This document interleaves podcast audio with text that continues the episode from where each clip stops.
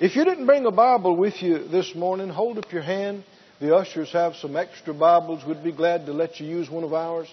Hold up your hand real high if you want to use a Bible. And we're all going to Hebrews chapter 8. Hebrews chapter 8.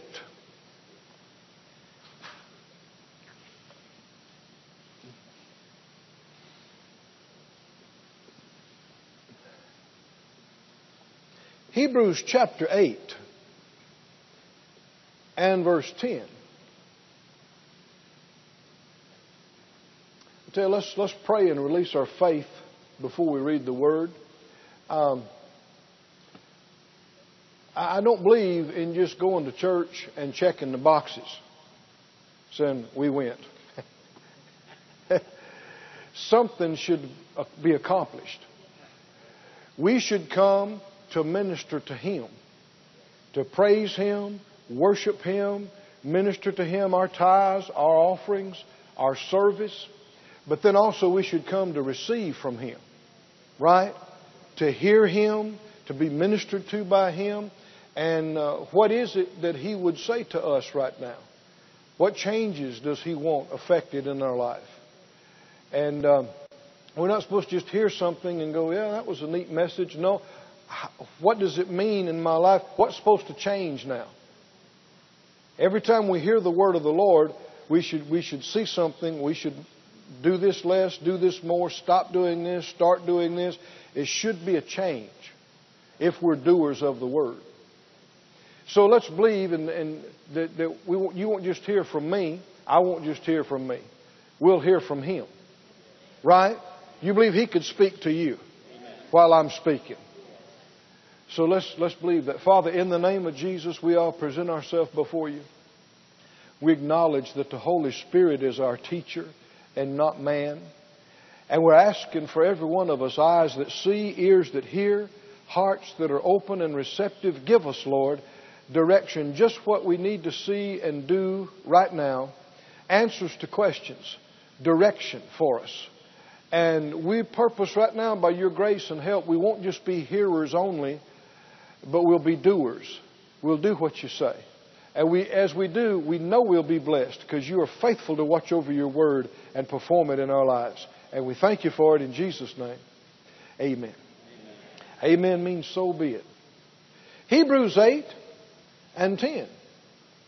He said, this is the covenant that I'll make with the house of Israel after those days, says the Lord. I'll put My laws into their mind and write them in their hearts. And I'll be to them a God, and they'll be to Me a people. Verse 11. And they shall not teach every man his neighbor and every man his brother, saying, know the Lord. For they shall all, for all shall know Me, from the least to the greatest.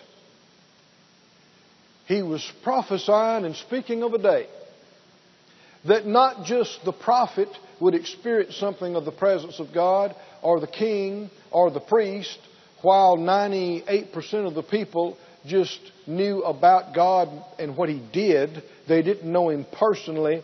He said there'd come a time when they'd not say, know the Lord, let me tell you about the Lord. They'd all know Him, from the least to the greatest. How many believe we're living in that day where you don't have to come to another man and say, would you pray for me because I don't know if God will hear my prayer. I'm not worthy and I don't have access. No, the Bible said, let us come boldly to the throne of grace. And that He would receive you. And there's just one mediator between God and men. The man, Christ Jesus. He's the only one you have to go through to get to the Father. Do you believe this, friends? Amen. And what we've been talking about is that you and I, and everybody that will believe and receive it, can know Him for ourself. Can know Him personally. And the Lord gave us a word for this church right here in Sarasota. That this would not just be a place where we come and hear about God and learn about God only. It'd be a place where we experience Him. Thank You, Lord. Does that sound good to you? Yes. Not just learn about Him, but experience Him. He's knowable. Amen. Say it out loud, I can know Him for myself. See, so many know Him, or what they do know about Him, it's come through other people vicariously. They know Mama's God, or Pastor's God, or Brother So-and-so's God. And the characteristics and the qualities they've come to believe about Him, they've heard from somebody else. Somebody told them He was this way, and so they say, okay, He must be that way. But they don't know Him personally. That's not okay. In the day and age you and I live, it's available for every one of us to know Him intimately, personally. Thank you, Lord. Say it out loud again. I can know Him. Personally. Thank you, Lord. Thank you, Lord. Go with me, if you would, over to Mark, the 7th chapter. Mark chapter 7.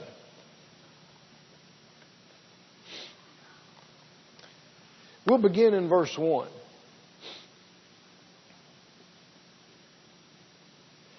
Mark 7:1, it says, Then came together to Him the Pharisees and certain of the scribes. So these were the religious experts of the day.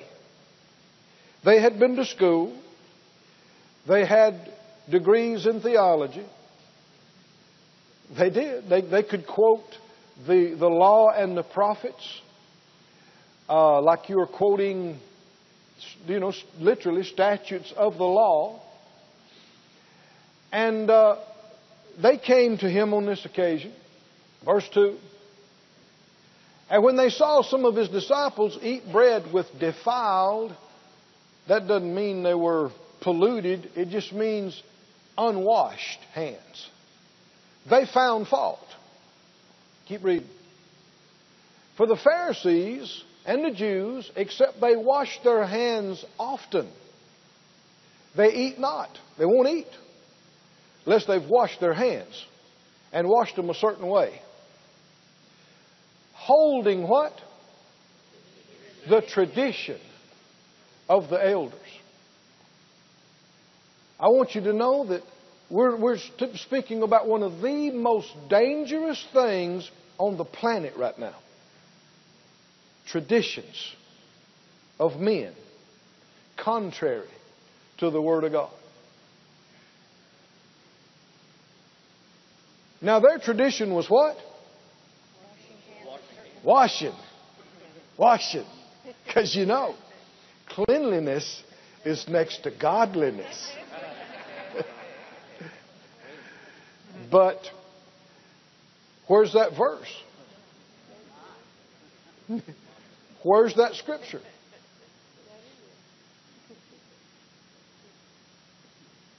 But see, it had become as important and in fact more important to them than a scripture. Now, would you think that you'd never do that?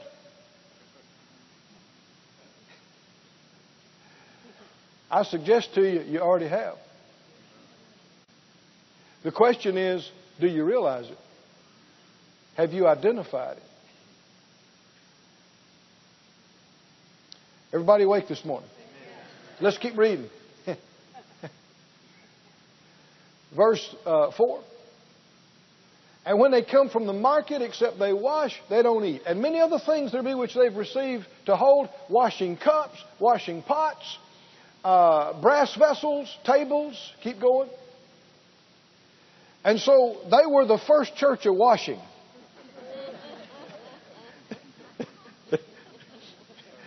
If you ain't washing, you ain't right.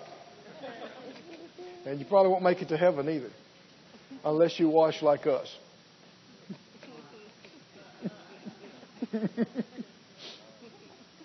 And yet, the Lord never told them to do this.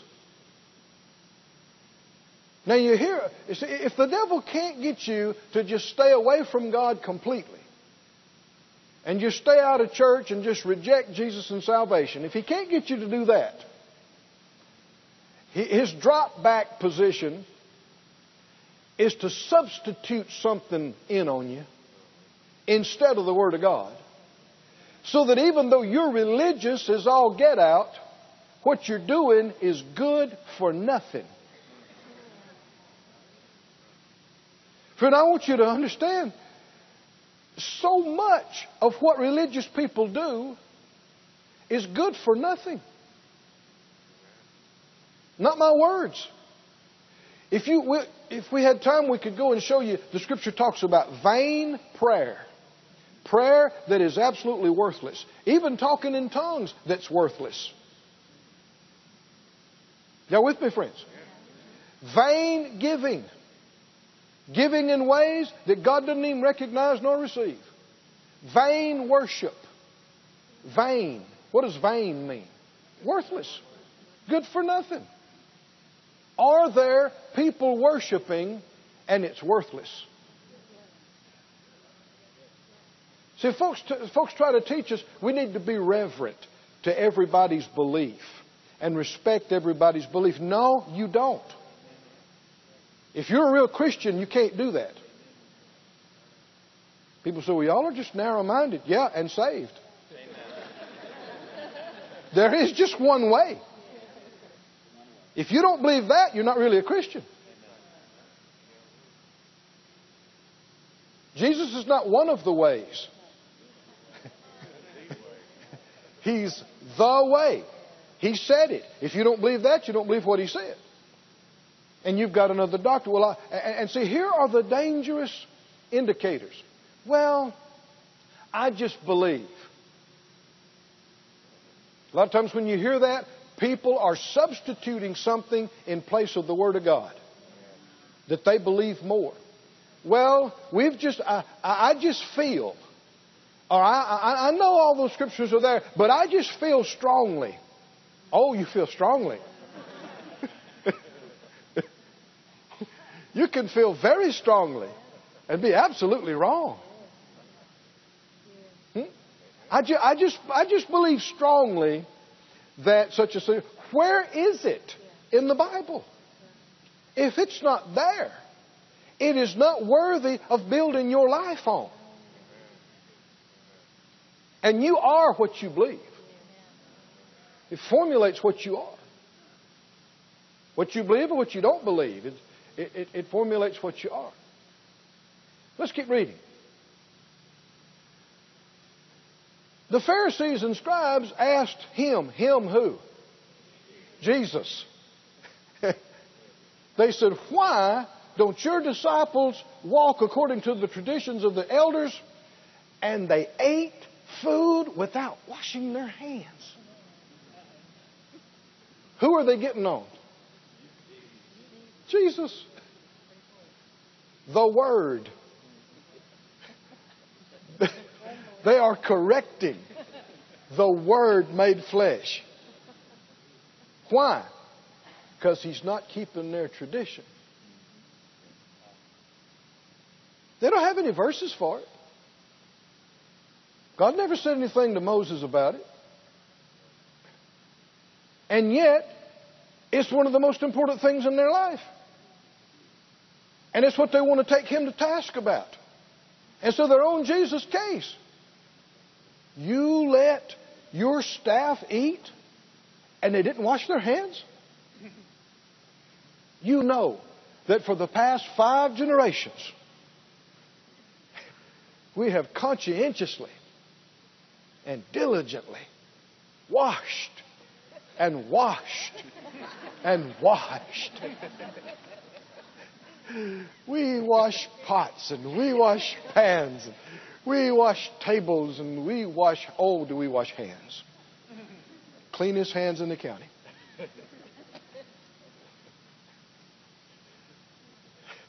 Now, I know it sounds humorous, but how much did God care about their clean hands? This is how much.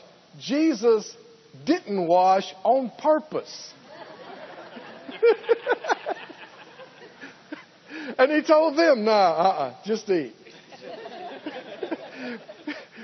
And it rocked the Pharisees' boat. It upset everybody. Why? Because there was a lot more at stake here than hand washing. And he gets into it. When they correct him, they open the door. They said, why aren't y'all washing your hands? Verse 6. He answered and said, well, has Isaiah prophesied of you hypocrites? As it is written, this people honors me with their lips. They talk a good talk, but their heart is far from me. Keep reading. Howbeit in vain do they worship me. Now, friend, this is so significant. Were they worshiping God? Yes. In vain do they worship me. Were they worshiping? Yes. What good was it doing? Were they worshiping God? Yes. I mean, they went to the place of worship on a regular basis. They, just like you and I got up and came to church this morning. They went. They did this. They did that. But the Lord said, it's vain. Means nothing to me. It's worthless what you're doing. This is the revelation we must get, friends. There is so much stuff that people have concocted about God that has nothing to do with Him. Did you hear me? But once it's practiced for several generations, people will fight you over it. Oh, man. They get mad. They got not one scripture for it. Or a half a scripture, they twist it into something. If something's really a truth in the Word, you won't find just one verse. You'll find it throughout the Scriptures. If it's really a truth and really something that's important to the Lord. In vain they worship me. So they're worshiping, but it's in vain. Teaching for doctrines the commandments of men. The commandments of men. Let me read some other translations of this. One says, their worship is worthless, for they teach their man-made laws instead of those from God. Man-made religion. Let's keep reading this. Verse 8. Laying aside the commandment of God, they put that aside. You hold the tradition of men as the washing of pots and cups and many other such like things you do. Keep going. He said, full well you reject the commandment of God that you may keep your own tradition. Can you see what a dangerous thing this is? Tradition has replaced the Word of God. And people are worshiping, but it's based on what men came up with, not what God said. And so their worship is absolutely worthless. Worthless worship. Worthless prayer, worthless giving. These are scriptures. I don't want to waste my time. How about you? I don't want to do something and be adamant about something that God could care less about. Do you? I want to know Him and what He said and what's important to Him. Really. Not what somebody came up with. And the only way you can do that is to make this book your standard. Right? Just like Jesus did. You know how Jesus dealt with everything? It is written. It is written. It is also written. It is written. That's why we urge you, read your chapter every day.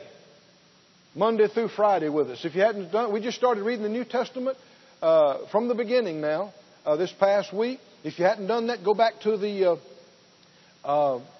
information area, and they'll give you the little bookmark that tells you what chapter we're on. If you read one chapter every day, Monday through Friday, it won't take you, 15 minutes?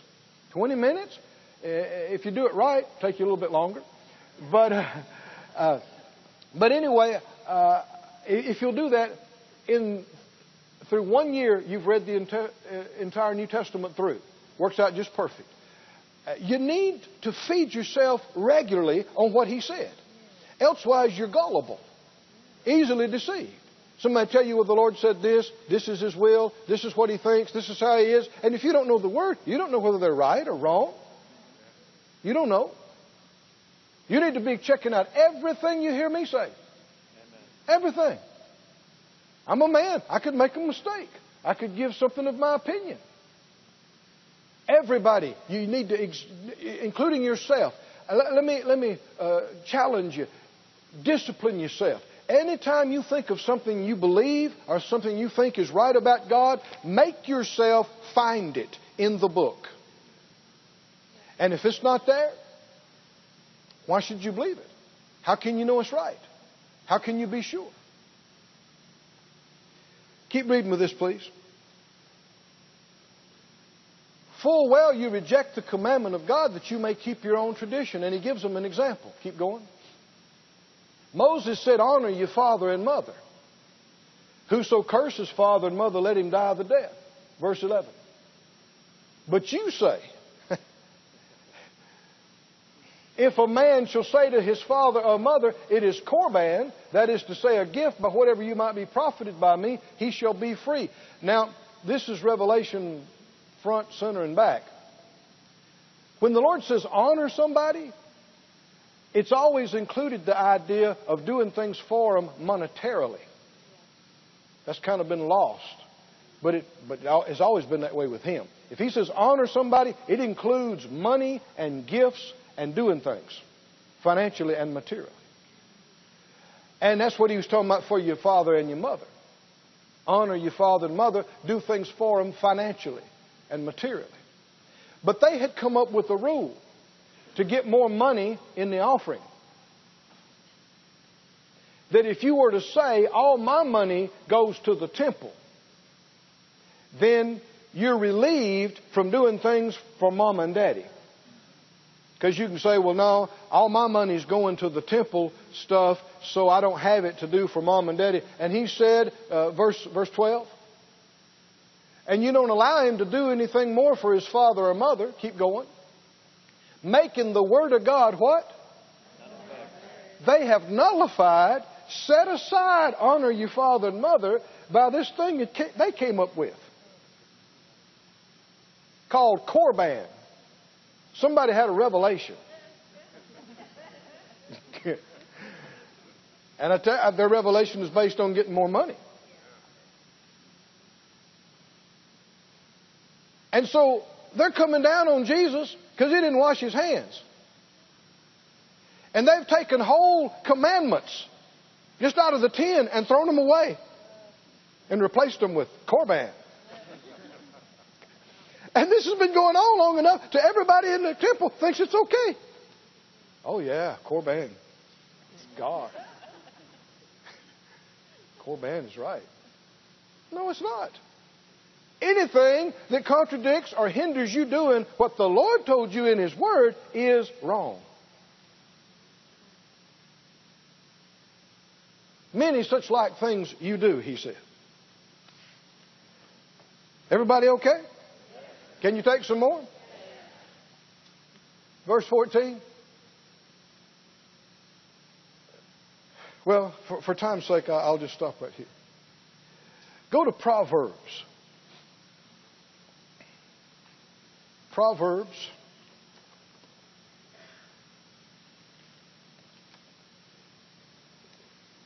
I hope you can take it. I'm not interested in playing church. Are you? I'm not interested in being religious. And I had prayed for years now, Lord, help me to see what is not you. And help me to get rid of it. I don't want to waste my time or other people's time. Help me to see it. Because, it's easy to say that, but if you've grown up with something all your life and it was a part of church, then you tend to think, well, this is God.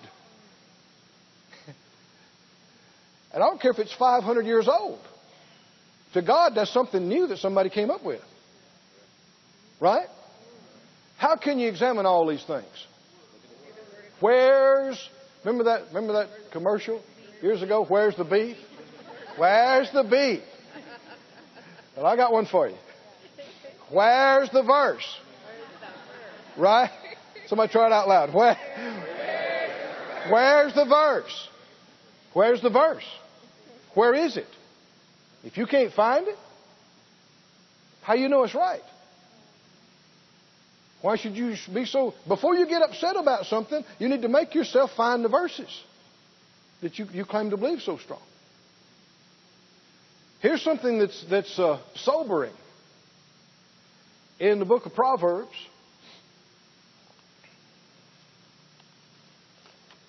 let's see, 28.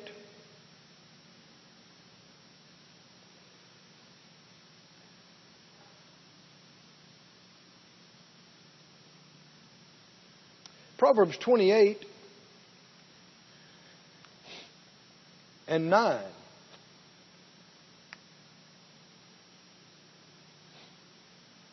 He that turns away his ear from hearing the law, even his prayer shall be abomination. That's strong. Did you know that, what is it, Psalm 138, I believe, or so? It says God has exalted His Word above His name. Now, one thing we must understand about God is He takes His Word very seriously. Heaven and earth was created by it, right? You and I exist because He spoke. It is impossible for Him to lie or say something that's wrong. His Word is perfect. And when He gives you His Word, He expects you to esteem it and treat it valuable. And what this is saying, let me read other translations of this. The NIV says, if anyone turns a deaf ear to the law, his prayers are detestable. The Message says, God has no use for the prayers of people who won't listen to Him. The Easy to Read says, when people do not listen to God's teachings, He does not listen to their prayers. That's only fair. So many times, people are praying like God never said anything. Are y'all with me, friends? People are praying like God never said anything. I've shared, people have come to me before and said, you know, what about this? What about that area? And some areas, the answer is obvious. God's given 20 scriptures about it. And so you give them the scriptures, and they look at you and they go, well, I'll pray about that. And according to this, God won't hear it. Are y'all with me, friends? Because if He's already told you what to do and what the answer is, and you're trying to pray something else, that's a detestable prayer. We've got to esteem His Word above everything. Are y'all with me, friends? I know when I as a teenager in my late teens, I began to realize that God was dealing with me. Now I realize it was the call to the ministry. At that point, I did not. I just knew that I needed an answer from God. And something wasn't right. I needed to be doing something different than what I was doing. And sometimes we lived out in the country over in Mississippi. And sometimes midnight, I'd be out in the woods and couldn't sleep. And I'm saying, God, what? What? And I began to say, God, talk to me. Please. What is it I need to do? Please. I had no clue He wanted me to be a preacher. That was a foreign thought to me. But that began to be my standard phrase. Talk to me. Please. Talk to me. God, tell me. What is it? I mean, I'd do that for an hour. Please. Tell me. This went on for months.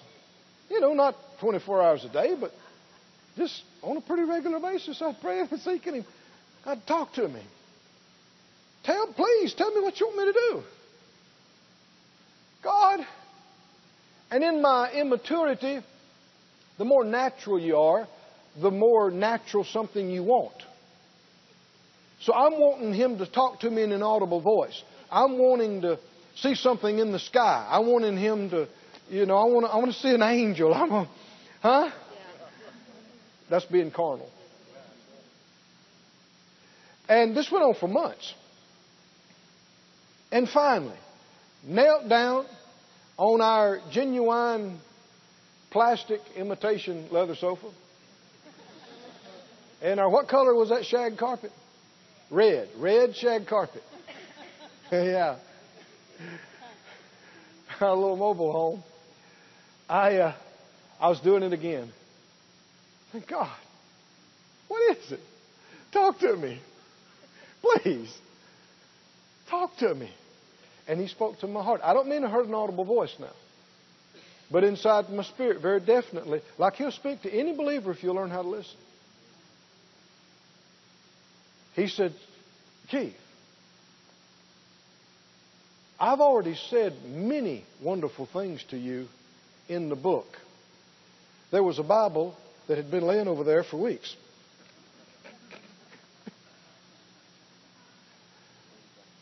He said, I've already said many wonderful things to you in the book.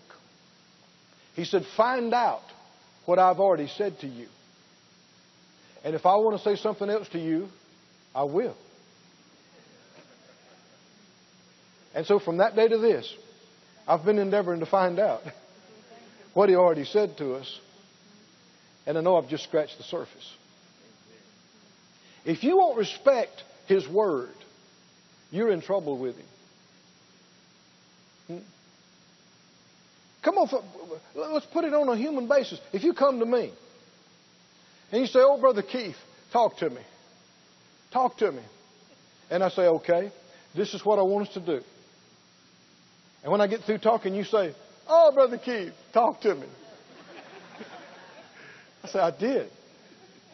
Yeah, I know you said something, but talk to me. I just want to feel you, and I want to... That's insulting, right?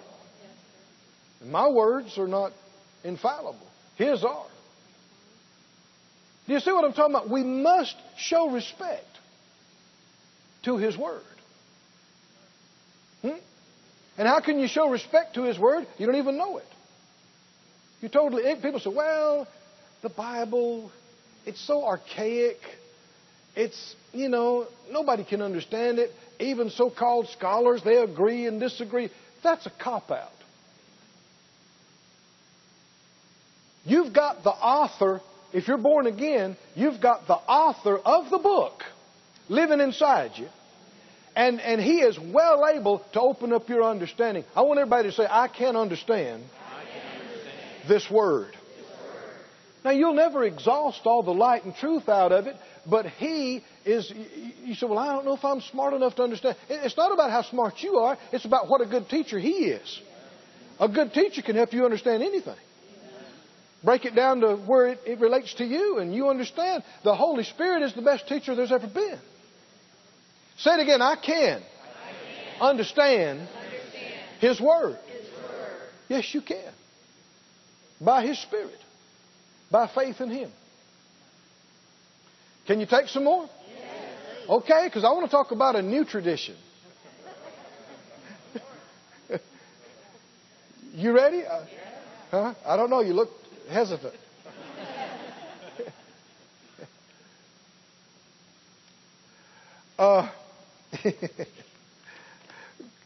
Where are you there in Proverbs? Go over to Psalms.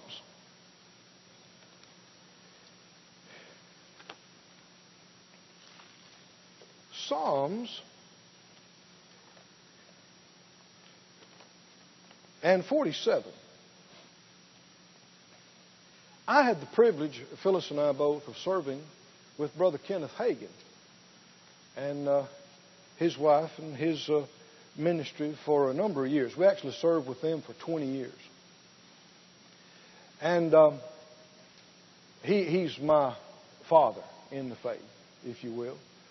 And he had a number of experiences with the Lord. and had visions. And I know some people don't believe in some of these things, and you ought not believe everything you hear. But check it out with the Word and with your spirit. But on one occasion, this has been back, 15 I guess or so years ago now. We had a big meeting called Camp Meeting in Tulsa, Oklahoma, in the main Civic Center. Some of y'all might have been there sometime. Might have 6, 7, 8, 10,000 people. And Brother Hagen said that a couple of days prior to the meeting, in the nighttime, the Lord gave him a vision. And he was standing over the auditorium and watching the people. And he said, and the whole crowd, some 8,000 or so, were standing there clapping their hands. And he said, the Lord said to him, clapping is neither praise nor worship.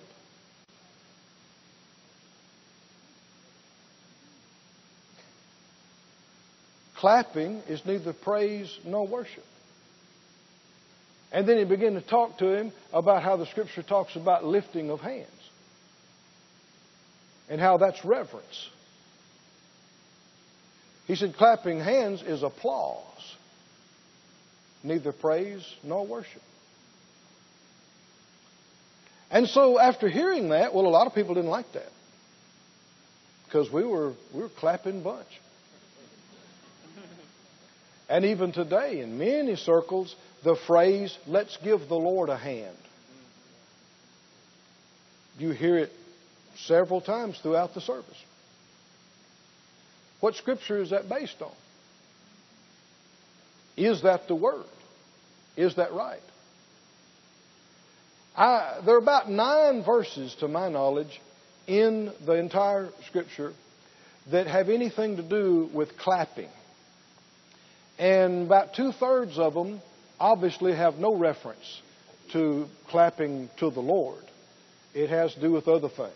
Some of it's clapping in a negative way or just slapping your hands and exclaiming. There's one verse that I know of that talks about clapping of hands in reference to the Lord, and it's right here in Psalm 47:1. Oh, clap your hands, all ye people, shout unto God with the voice of triumph. But the let me read some other translations, and you'll see by the captions, the Young's Literal says to the overseer by the sons of Korah a psalm, clap all you peoples, clap the hands, shout to God with a voice of singing. ESV says, to the choir master, clap your hands, shout to God with loud songs of joy. This is clapping as you sing. Are y'all with me? Singing and clapping. And so I know of no verse that refers to applauding the Lord. Now what you will find is numerous verses that refer to lifting the hands. Yet, how many churches clap all the time and won't lift their hands? If that's so, what has happened?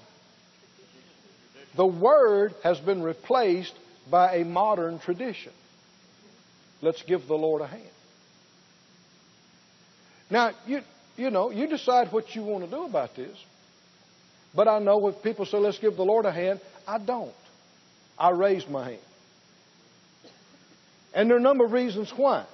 If a politician speaks, what do? We applaud. Huh? If we go to a sporting event, what do? Or a performance by somebody.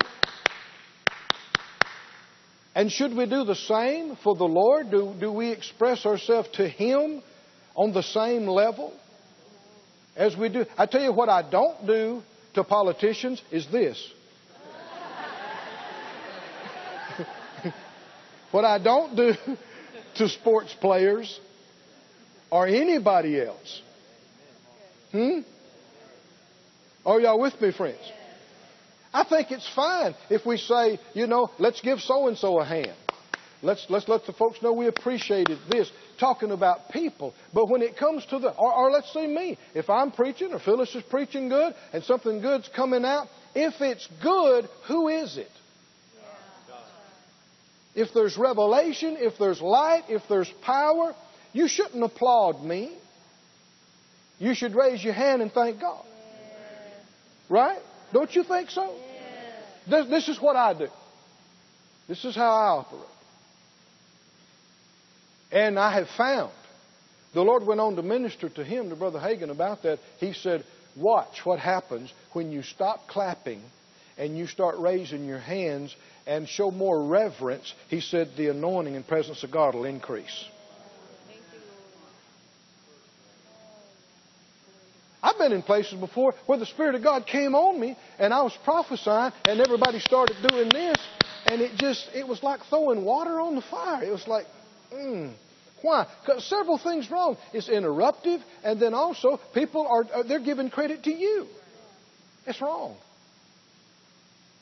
And I believe that what the Lord told him, that clapping is neither praise nor worship. It's applause.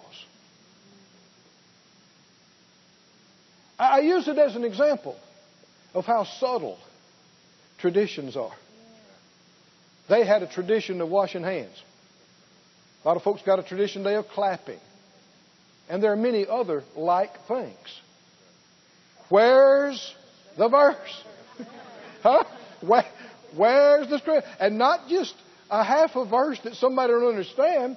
If it's really something that's important to God, something you ought to be doing all the time, you ought to see several scriptures, right? Let's read a couple about lifting of hands, see if you think it's right or not. I'm just about done. Can you hold on just a little bit further? Psalm 63:4. Psalm 63:4 says, thus will I bless you while I live. I will lift up my hands in your name. It's a demonstration of humility, isn't it? You say, well, I'm just not comfortable. Well, you need to get over it. You're thinking about what people think. You need to not care if they see you love the Lord or not. Right? Psalm 134:2 says, lift up your hands in the sanctuary and bless the Lord. Lamentations 3:41 says, let us lift up our heart with our hands unto God in the heavens. 1 Timothy 2:4, just to give you a few. 1 Timothy 2:4. He said, I will. How many know this is New Testament now, right?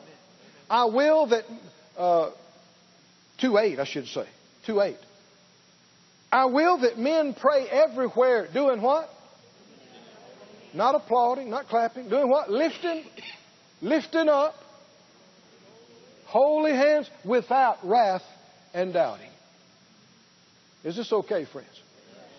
Everybody stand on your feet and let's just do that right now. Let's just act on this. Thank you, Lord. Go ahead and play something for us, guys, softly. Let's just lift up our hands. We know it's in the Word. We just got through reading it. So if He said it, we don't have to labor about it. It's time to do it. Hallelujah.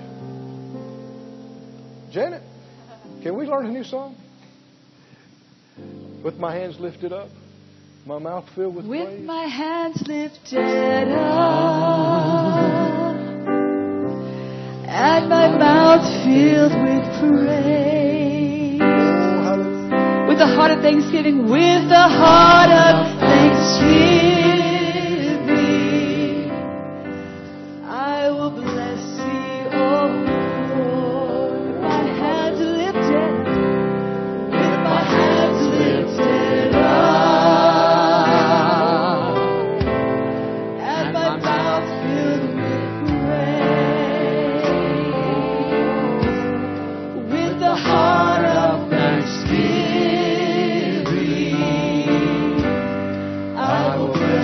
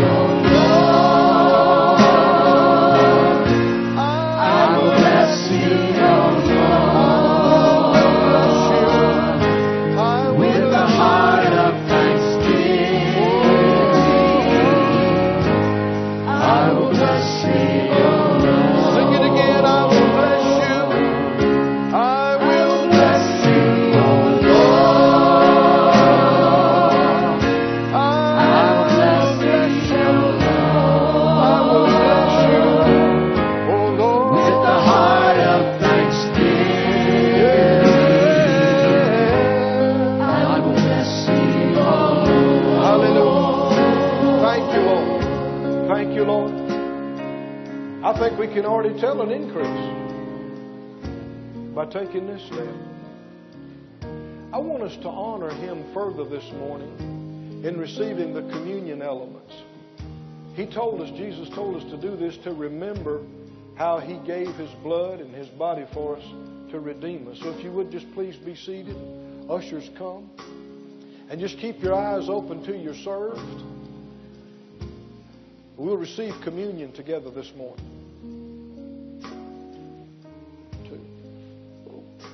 Go ahead, guys, and sing. What can wash away my sin? Nothing but the blood of Jesus.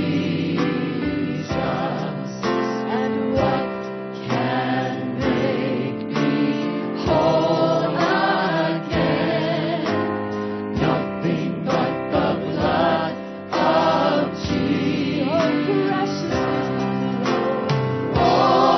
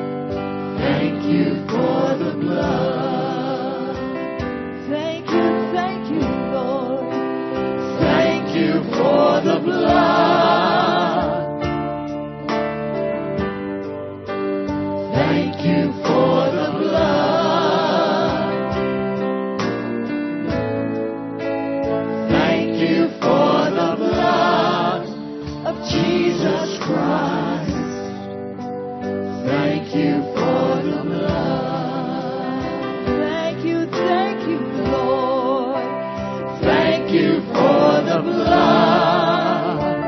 Thank you. Thank you for the blood. Thank you for the blood of Jesus Christ. Thank you for the blood. I am free by the blood. I am free.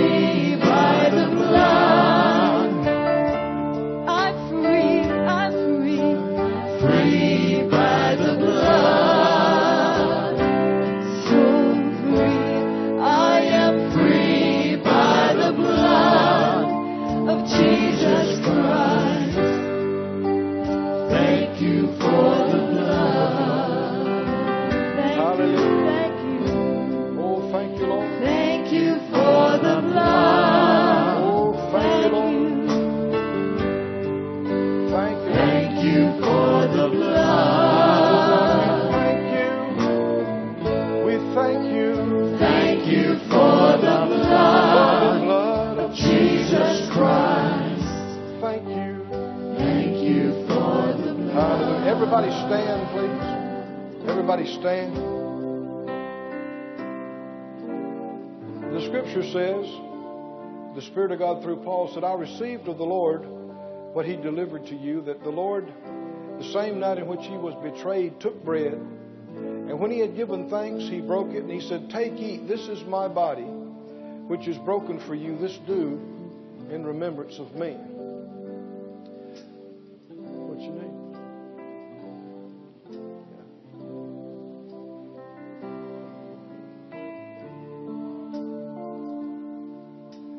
If you would hold up your bread,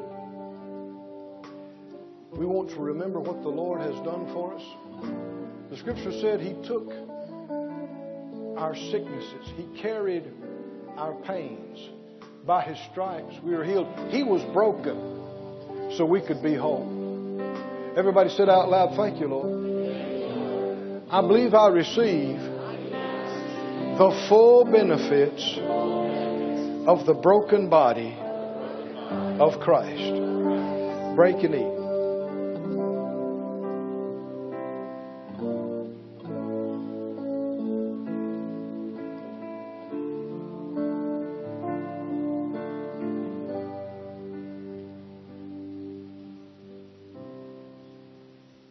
Thank you, Lord. Everybody said out loud, I believe I receive healing. I believe I receive soundness.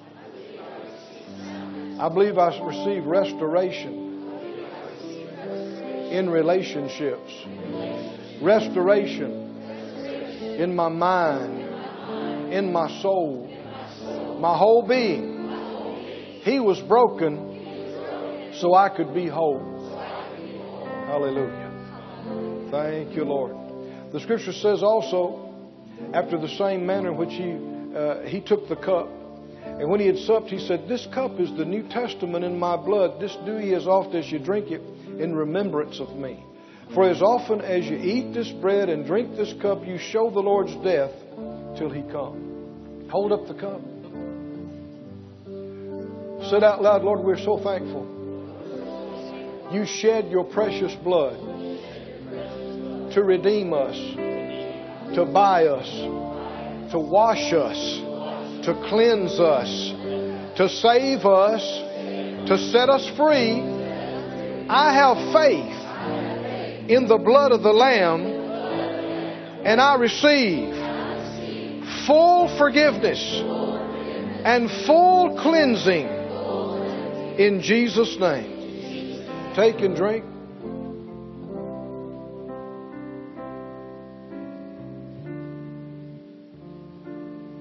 Oh, thank you, Lord.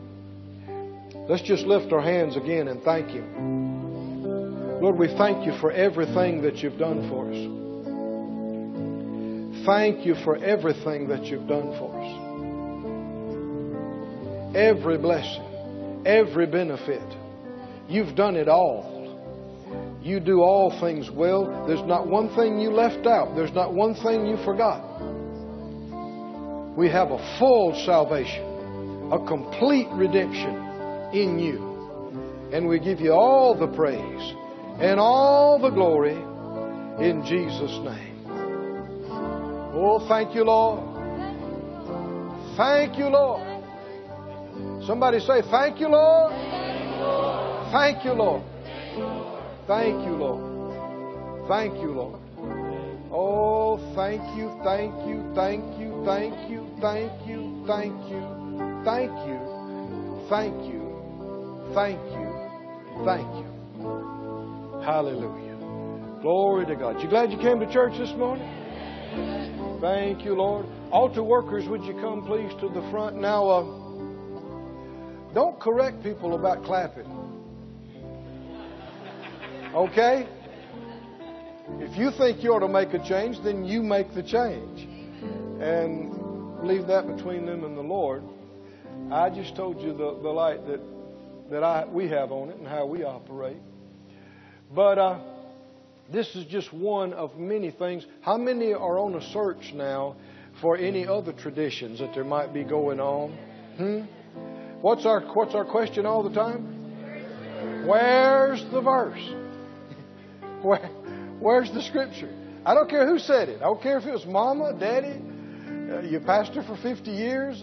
I don't care who. I don't care if it's Oral Roberts, Billy Graham. I don't care who it is. Where's the verse? Where's the scripture?